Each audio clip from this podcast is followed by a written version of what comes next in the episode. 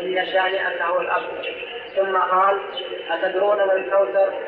قال وذكر الحديث. رواه أحمد ومسلم والنسائي. وعن ابن عباس قال كان رسول الله صلى الله عليه وآله وسلم لا يعرف فصل السورة حتى ينزل عليه بسم الله الرحمن الرحيم. رواه أبو داود. بسم الله الرحمن الرحيم. تقدم آه، حديث أبي هريرة رضي الله عنه في أن البسملة من الفاتحة أولى وأن فيه دليلا على أنها ليست من الفاتحة.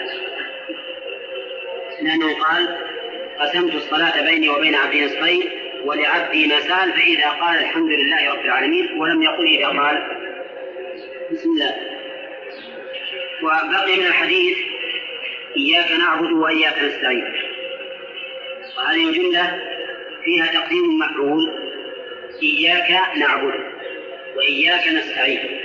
وتقديم المعمول يفيد الحصر. فإياك نعبد مثل قولك لا نعبد إلا إياك. وإياك نستعين كذلك. فيها تقديم المعمول المفيد للحصر والاستعانة طلب العون. طلب العون. هذه يقول الله تعالى فيها بيني وبين عبدي ولعبدي ما شنو بينه وبين عبده سبحانه. لأن إياك نعبد من حقوق الله العبادة له من العبد لربه. وإياك نستعين من من الله للعبد. العون من الله للعبد والعبادة من العبد لله. فهي بينه وبين عبده فإذا قال اهدنا الصراط المستقيم صراط الذين أنعمت عليهم غير المغضوب عليهم ولا الضالين قال هذا لعبدي ولعبدي ما سأل وفي هذا دليل على أن هذا الدعاء الذي في آخر في آخر الفاتحة يستجاب لأن الله يقول ولعبدي ما سأل وفيه دليل أيضا على أن أنه ينبغي للإنسان أن يقدم الثناء على الله قبل السؤال. لأن الحمد لله رب العالمين الرحمن الرحيم مالك يوم الدين كل ثناء على الله. ثم اهدنا الصراط المستقيم. بعد ذلك وهكذا ينبغي في من آداب الدعاء أن الإنسان أولا يحمد الله ويثني عليه ثم يصلي على النبي صلى الله عليه وسلم ثم بعد ذلك يدعو بما شاء.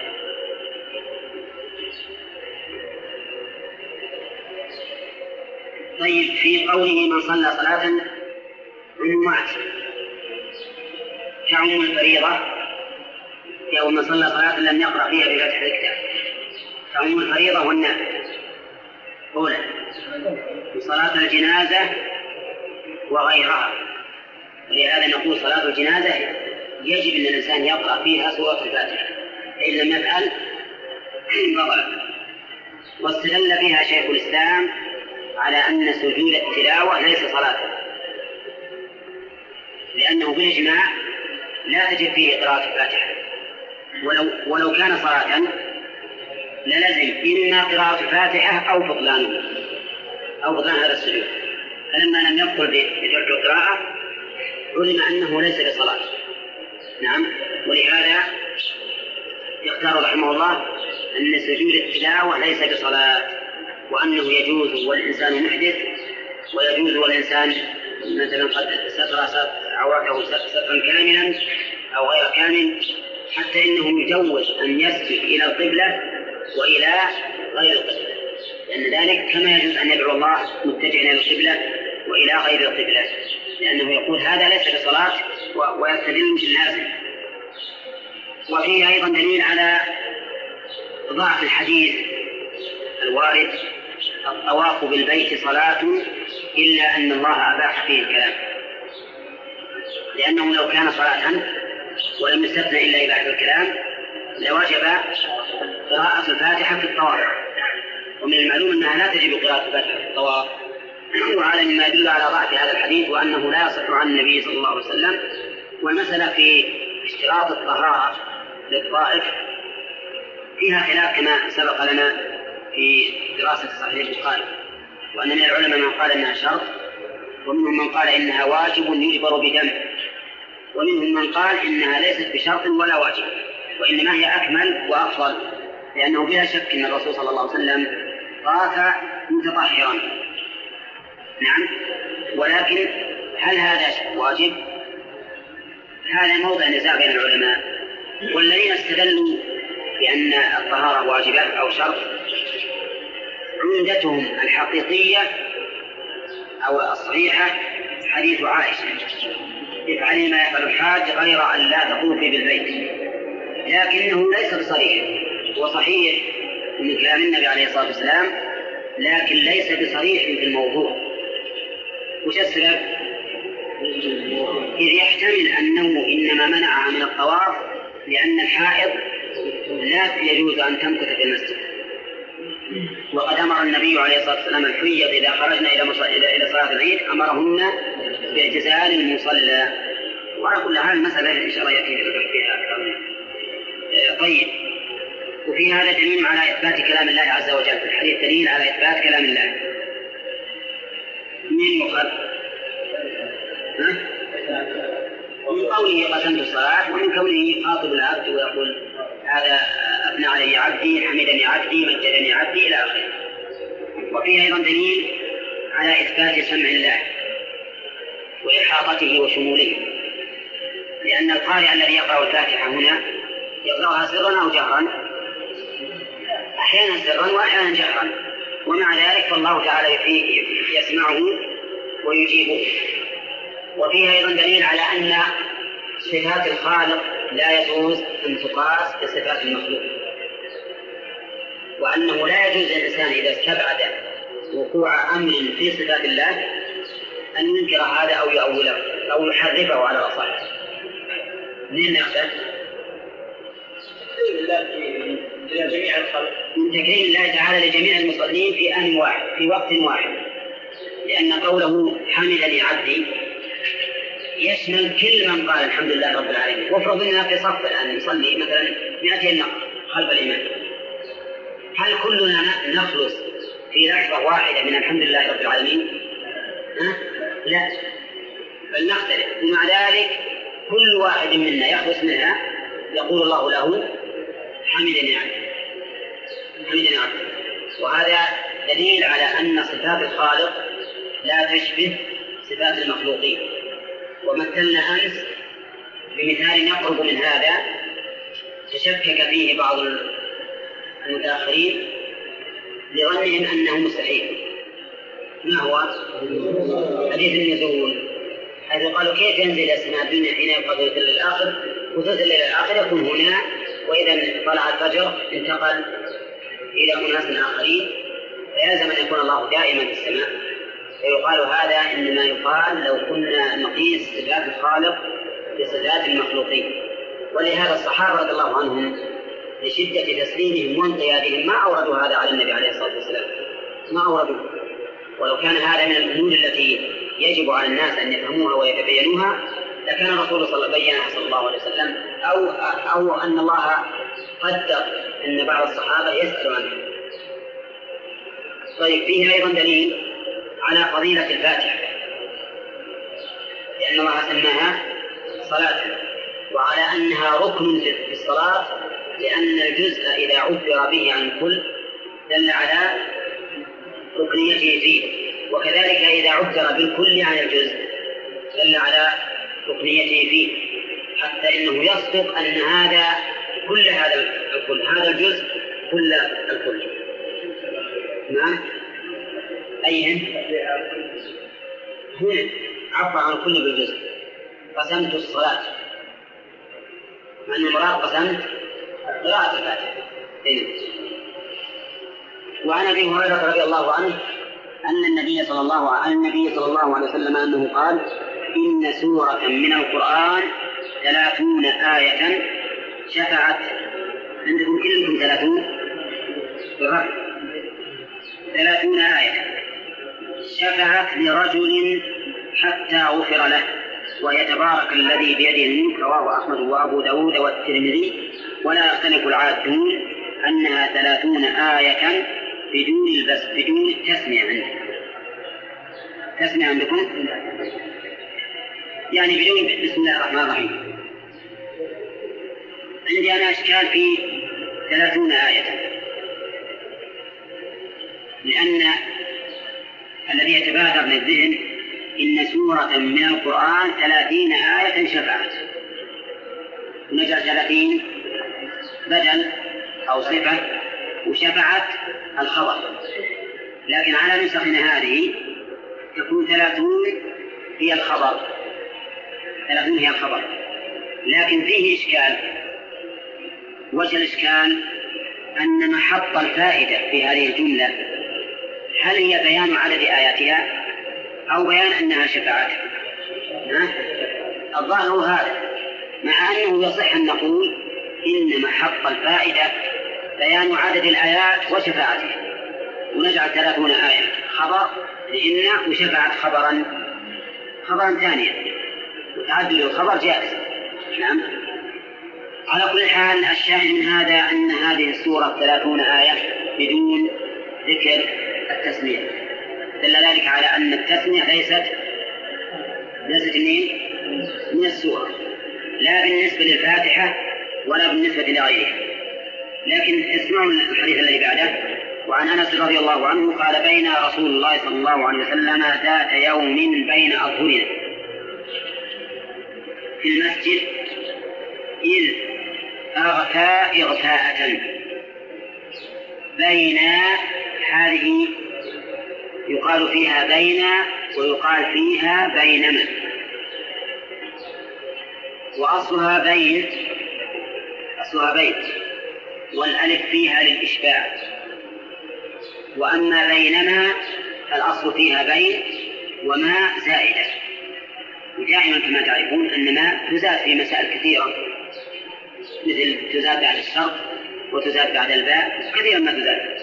إنما إذا كانت بين الألف فيها للإشباع وإذا كانت بينما فما فيها زائدة طيب. وش اللي ناصبه؟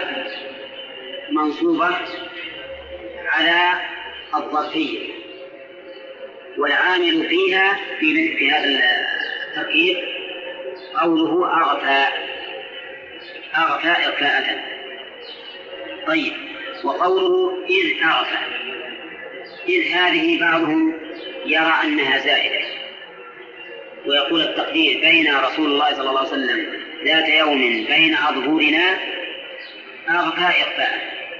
يعني أغفى إغفاءة في ذلك الزمن الذي هو بين أظهرنا ويجوز في فيما أظن أن نجعل إذ ظرف ويكون هذا من باب البدل لبين الأولى. ولكن هذا بعيد في الحقيقة. الذي يظهر أن إذ إما زائدة وإما أنها حرف للتعليل وهذا أيضا فيه نظر وإن كان يحتمل. فالقول بزيادتها هو الأصل. وقوله بين أظهرنا وقوله بين أظهرنا. هذه أيضا ظرف. مشارطة حال من رسول الله. حال من رسول الله صلى الله عليه وسلم. طيب.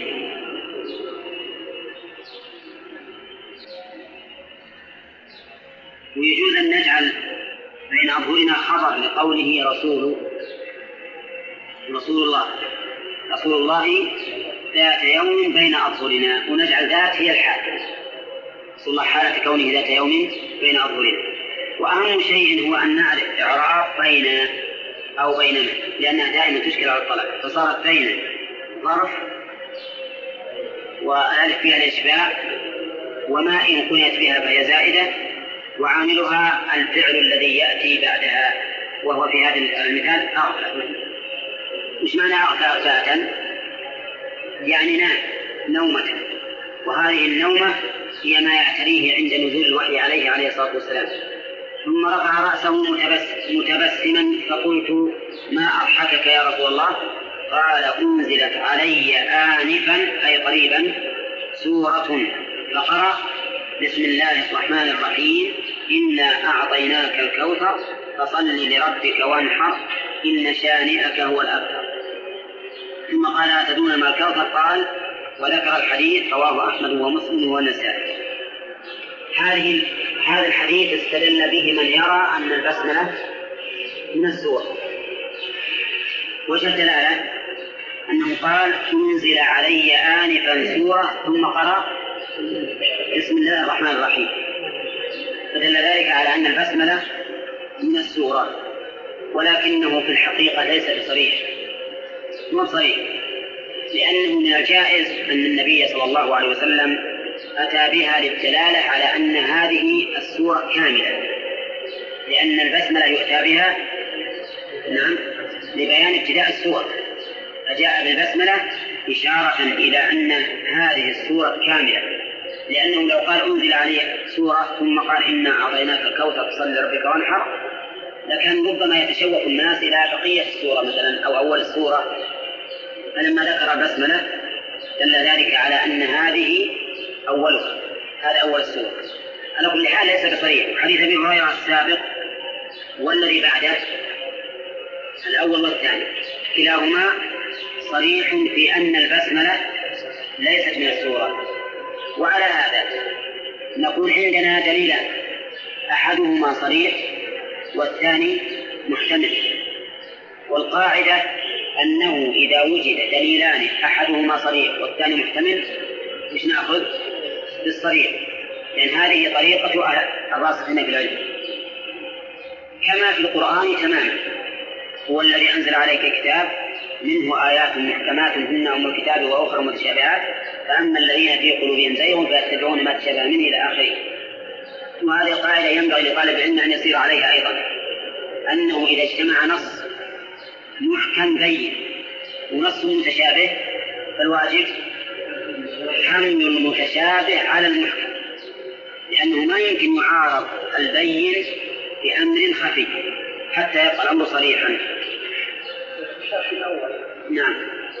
قال قال اليعمري يعني جماعة من يرى جهل بها بها لا يعتقدون لا يعتقدون القرآن. لأن الاجتماع عند تعود التأثير إيه. إذا ورود في سورة النمل. لا أصل سورة النمل سورة النمل يحكي الله سبحانه وتعالى عن أمر كتبه سليمان. فهو يحكي الكتابة بأمته ألقي إلي كتاب كريم إنه من سليمان وإنه بسم الله الرحمن الرحيم. ولهذا هذه بسم الله الرحمن الرحيم في سورة النمل بالاتفاق أنها من السورة. لأن ما ابتدأت بها السورة. لأن الله يحكي ينقل فيها كتابا كتبه سليمان إلى ملك السبع ما يدخل في هذا النساء نعم. يمكن القول بأن البسملة من سورة الكوثر وليس فيها. ما هو ظاهر هذا ما هو ظاهر أن الفرق بين هذا وهذا. ليس بظاهر الذي يظهر أنها ليست من السورة لكنها يبتدأ بها. ويدل على هذا أيضا وأصرح منه. حديث ابن عباس قال كان رسول الله صلى الله عليه وسلم لا يعرف فصل السورة حتى تنزل عليه بسم الله الرحمن الرحيم رواه أبو داود. دل هذا على أن البسملة يؤتى بها ليتبين أن هذه السورة مبتدأة. نعم. نعم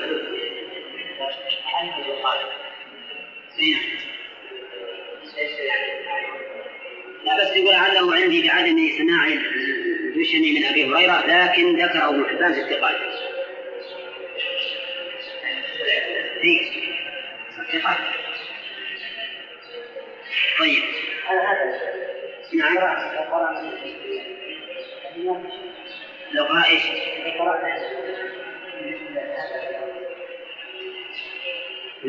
هذا سبق الكلام فيه وقلنا إن الاحاديث الأكثر عن النبي عليه الصلاة والسلام والأثبت أنه لا يشعر بها.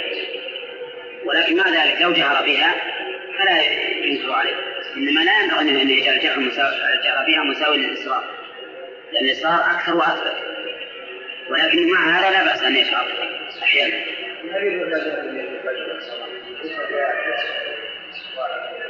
لا يجهر بها على ضعف على ضعف فال- فالذي نرى انه ما يشعر بها لكن لو جهر بها لا ينكر عليه يعني ما نجعل سنية الجهر مقارنا لسنية السرية بل الأثبت والأكثر الإسراف لكن لو أنه جهر ما نقول هذا بدعة وحرام ننكر عليه لأنه ورد إلا أنه لا يساوي ورود الصغير بالنسبة إذا أنت من السورة يعني قلنا هل يجهر بها أو يسر؟ هذا سؤالك؟ نفس الشيء. إذا قلنا إذا قلنا إنها من السورة جهر بها. وإذا قلنا ليست منها فإنه لا يشعر بها. ولهذا من يجهرون بالبسملة في الفاتحة تجدهم يجهرون بالبسملة في غيرها من السور حتى في صلاة الفرض. عندما يقرأ الفاتحة وإليك مثلا سورة الكافرون. تجده يشعر بالقراءة فيها لا لمذهبهم اللي يرون الذين يرون أنها من السورة يجهرون بها.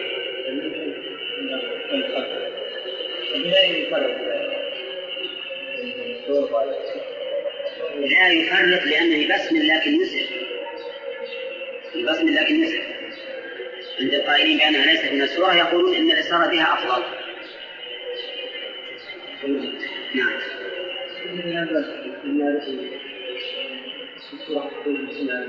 نعم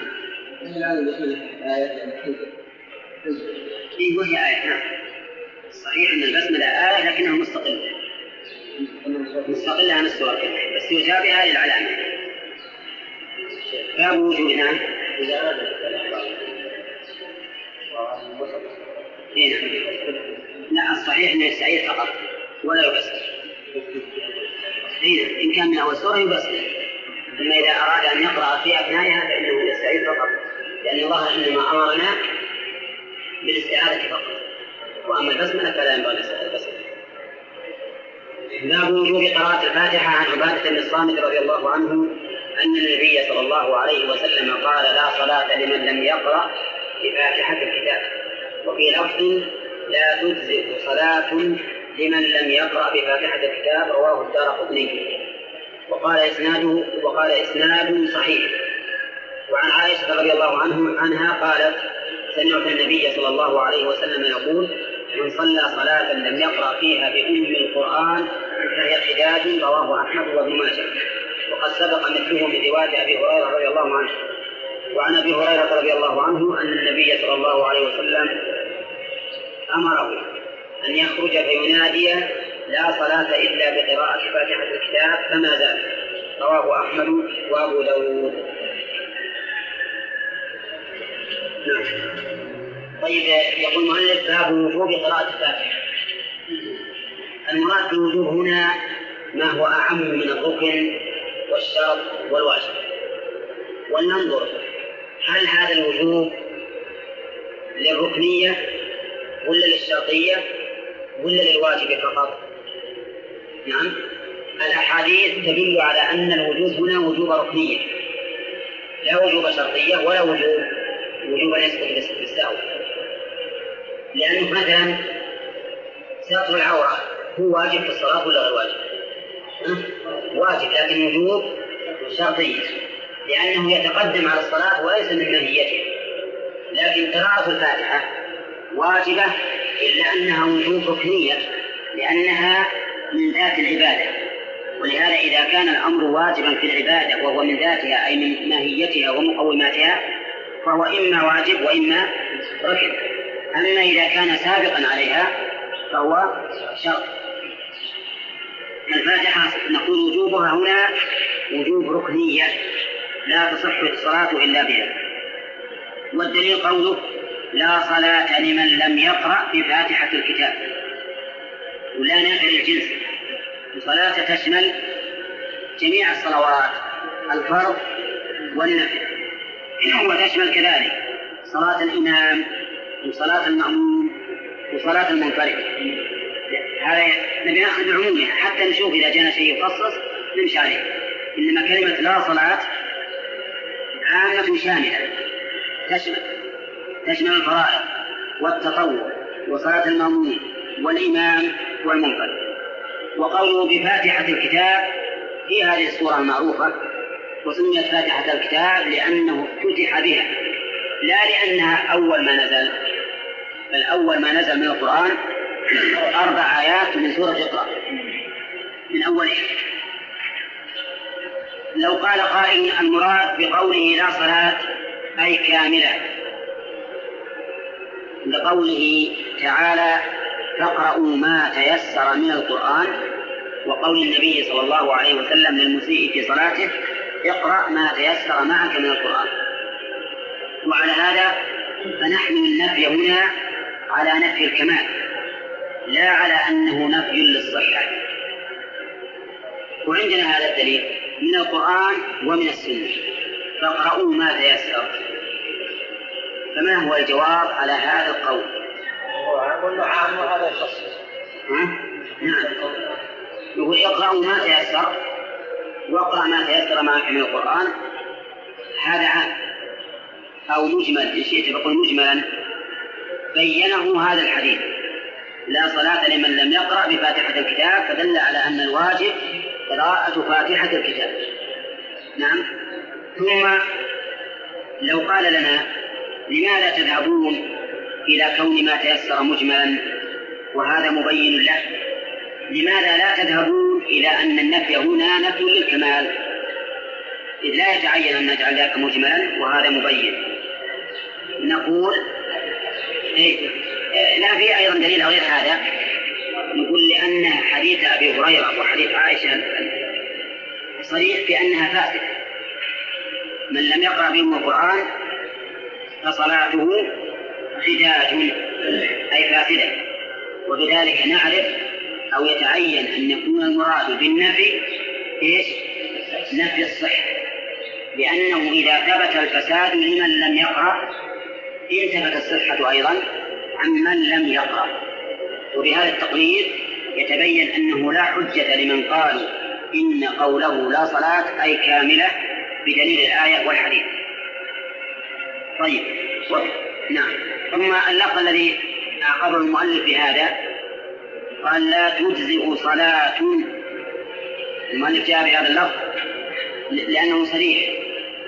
بأن بأن النفي هنا وش نفي له للإجزاء.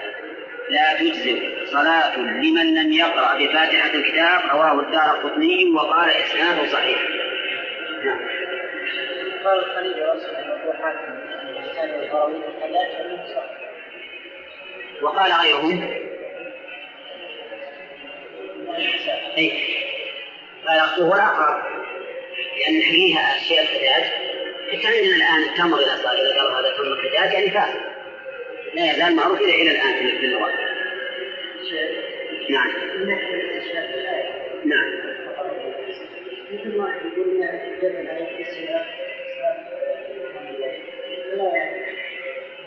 اي نعم يمكن أن نقول هذا أيضا.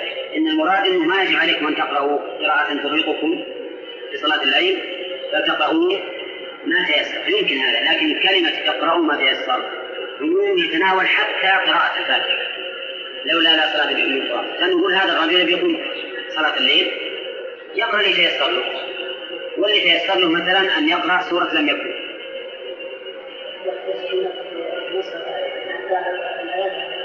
نعم.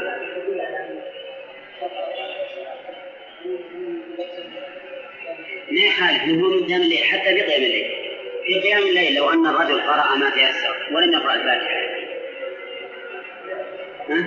ما تصح. هنا وعن عائشة رضي الله عنها قالت سمعت رسول الله صلى الله عليه وسلم يقول من صلى صلاة لم يقرأ فيها بأم القرآن فهي حداد رواه أحمد وابن ماجه وقد سبق مثله من رواية أبي هريرة رضي الله عنه وهو الذي في الباب الذي قبله. فإنه يقول من صلى صلاة لم يقرأ فيها بفاتحة الكتاب فهي حداد طيب سميت أم القرآن؟ نعم. لأن أم الشيء هو ما يرجع إليه الشيء. والفاتحة يرجع إليها معنى القرآن كله موجود فيها إجمالا. موجود في الفاتحة إجمالا. فالقرآن يتضمن التوحيد ويتضمن الأخبار ويتضمن الأحكام. كلها موجودة أمهاتها وأصولها موجودة في فاتحة الكتاب. فبالحمد لله رب العالمين إثبات الصفات إثبات التوحيد بأقسامه إثبات التوحيد بأقسامه في الحمد لله رب العالمين. بس هذه الآية فيها إثبات التوحيد بأقسام. الألوهية في قوله الله. والربوبية في قوله رب العالمين والأسماء والصفات في الحمد. الحمد لله لأنه لا يحمد إلا على كمال صفاته وإحسانه. والباقي زيادة. الرحمن الرحيم مالك يوم الدين. وفي قوله إياك نعبد العمل. العمل والعبادة والتعبد لله. وإياك نستعين التوكل. وفي قوله اهدنا الصراط المستقيم. صراط الذين أنعمت عليهم غير المغضوب عليهم ولا الضالين فيها إثبات الأخبار. وأن الناس ينقسمون إلى ثلاثة أقسام. آه، منعم عليهم ومغضوب عليهم وضالون. فالمنعم عليهم هم الذين علموا الحق واتبعوه. والمغضوب عليهم هم الذين علموا الحق وخالفوه. والضالون هم الذين جهلوا الحق. يعني لم يعملوا بالحق جهلا منه. طيب النصارى من أي الأقسام؟ لا. في الوقت الحاضر من القسم الثالث أن القسم الثاني وهم المغضوب عليه يعني بعد بعثة الرسول عليه الصلاة والسلام انتقلوا من وصف الضالين إلى وصف المغضوب عليه لأنه لا فرق بينهم وبين اليهود. فاليهود حينما كانت شريعة عيسى قائمة وش نعتبرهم؟ مغضوب عليهم لأنهم علموا الشريعة الحقيقية التي هي شريعة الإسلام في نبوة عيسى ولكن خالفوه بعدما جاء شريعة النبي صلى الله عليه وسلم علمها النصارى فخالفوه. فصاروا في منزلة اليهود بالنسبة لشريعة عيسى. وعلى هذا فنقول النصارى بعد بعث الرسول صلى الله عليه وسلم يعتبرون من قسم المغضوب عليهم.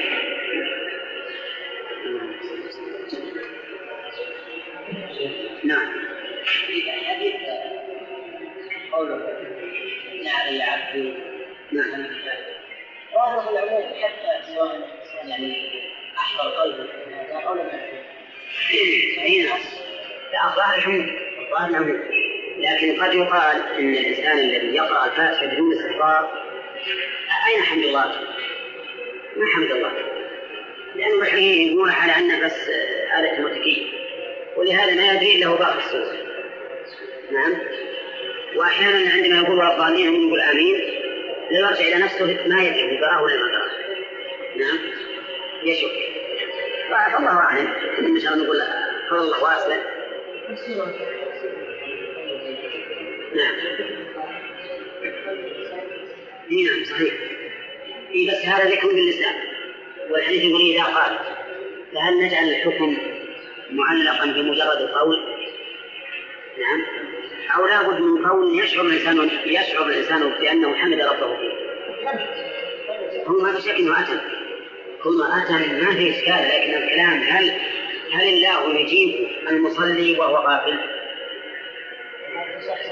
لا الصلاة تصح. ما ما في شيء لكن هل يجيبه الله وهو غافل ما يدري حمد ربه ولا ما ربه؟ لا ما ما, اختلفنا في أن هذا ناقص نعم. ولا اختلفنا أيضا في أن الصلاة مجزئة. إنما الآن محل الإشكال هل إن الله يجيبه إذا قال الحمد لله رب العالمين وهو غافل لاعب يفكر بدكان ولا يفكر سجار ولا يفكر هل يجيبه الله ولا لا؟ هل يجيبه الله مو هل يجيبه؟ كيف يقول له حمدني عبدي وهذا العبد الحقيقي ما كان ما يشعر اطلاقا أنه حمد الله على كل حال نقول إن شاء الله فضل الله واسع وناخذ بالعموم. ونقول هذا الرجل قال الحمد لله رب العالمين فيقول الله له حمدني عبدي في حديث أن العبد إن الله يلتفت على إلى يعني لها الإنسان نعم. نعم. يلتفت عنه الله. أعرض الله عنه. أعرض الله عنه. إيه. وقال أتلتفت إلى خير مني؟ ما يخالف كل هذا صحيح. ولا شك أن التفات القلب عن الله أنه يوجب أن الله يلتفت عن العبد. لكن بس إذا أخذنا بالعموم. ما أنت شرعت ما أنت بالحرص إن الله تحت القلب. وهو صحيح يجب أن الإنسان يحفظ قلبه لأن الإنسان يشك إلى حد بعيد في أن الله يجيبك ويقول حمدني عبدي وأنت ما تدري وأن حمدت الله ولا ما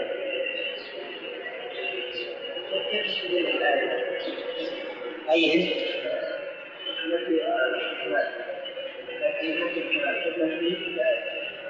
كيف جاء تنفيذ؟ نقول انه غير وارد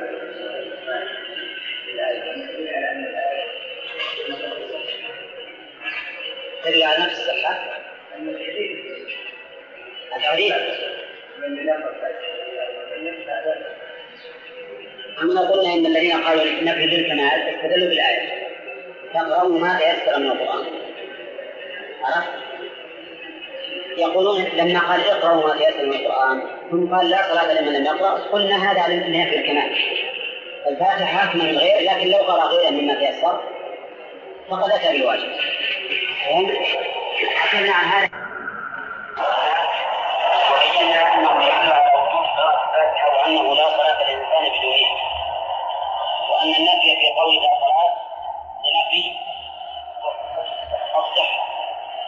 ويؤيد أنه ينفي الصحة قوله لا تجزئ صلاة ولهذا عاقب المؤلف الحديث الأول بها.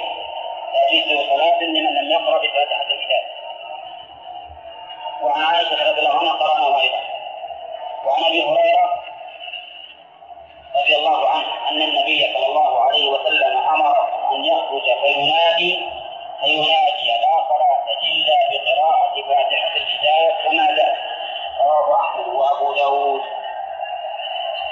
هذا الحديث يدل على اهتمام النبي صلى الله عليه وسلم بهذا الحكم وهو قراءة الفاتحة في الصلاة لأن النبي صلى الله عليه وسلم أمر أبا هريرة أن يخرج فينادي يعلن بالناس وفيه إشارة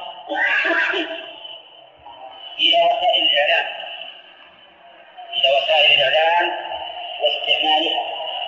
فمثلا هذا يشبه الإذاعة في وقتها في وقته ليس هناك إذاعة لكن كون الرجل يخرج وينادي بين الناس برفع الصوت يدل على اعتبار وسائل الإعلام وأنه كلما كان الإعلام أشمل وأبلغ كان وفيه أيضا دليل على أن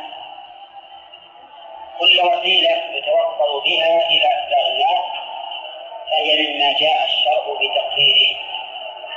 ولكن اعلم أن تقرير الشرع للشيء قد يكون بعينه أو لعينه وقد يكون لجنسه. مثلا مكبر الصوت الآن في المساجد. هل ورد تقرير الشيء؟ تقرير الشرع له بعينه؟ لا لأنه غير موجود لأنه غير موجود لكن ورد تقرير الشرع لجنسه جنسه؟ مثل هذا مثل قضية أبي هريرة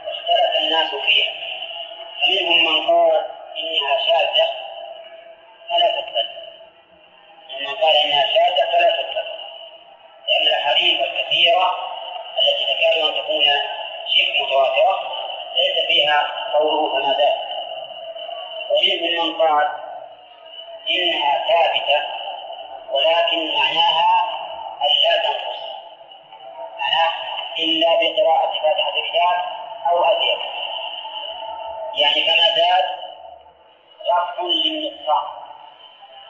مثل وأرسلناه إلى مائة ألف أو يزيدون.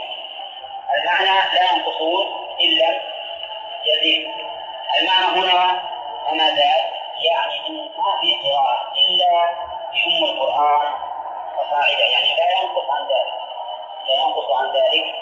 مثل هذا تأكيد لإتمام قراءة الفاتحة وليس تقريرا لوجوب الزيادة عليها. نعم.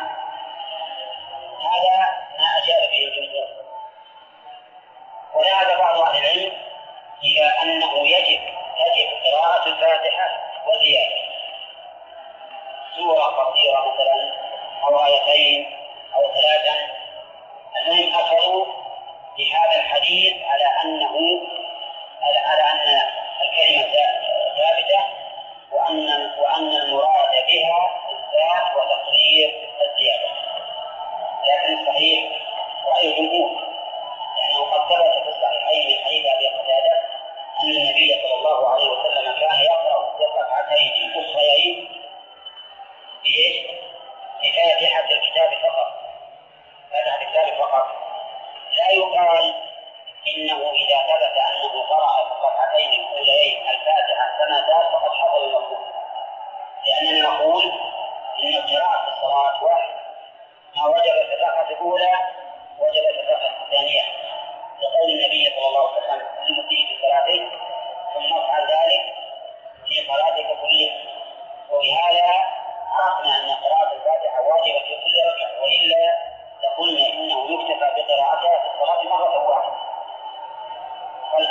هذه المسألة الجمهور وأن هذا إما أن نقول أن الرواية الشاذة والشذوذ أمر واقع نعم. وذلك إذا خالف الثقة من هو أولى منه.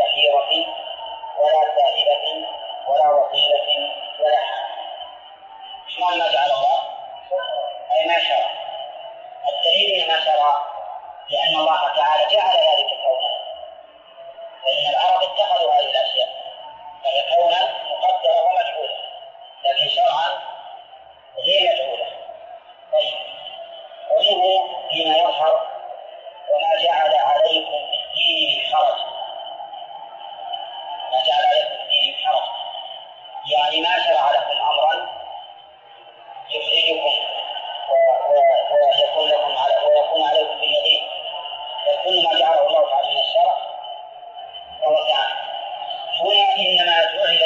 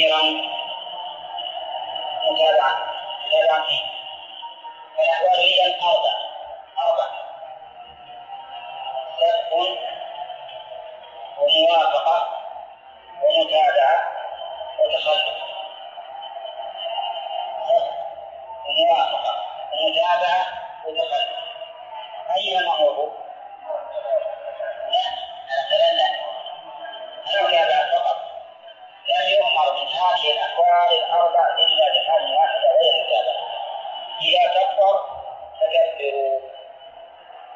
وكذلك بقية أفعال الصلاة. إذا ركع فاركعوا إذا سجد فاسجدوا إذا إذا نعم. وإذا قرأ فأنصفوا إذا قرأ فأنصتوا. رواه الخمسة إلا الترمذي وقال مسلم هو صحيح. الشاهد قوله إذا قرأ فأنصفه فإن هذا أمر للمأمون بإنصافه وقراءة الإمام طيب إذا قرأ سرا أو جهرا. وش الدليل؟ يقول أنصفه ولا إنصاف إلا لصوت لا إنصاف إلا لصوت طيب إذا قرأ فأنصفه هذا عام. يشمل قراءة الفاتحة وغيرها أنه إذا قرأ الإمام فإننا مأمورون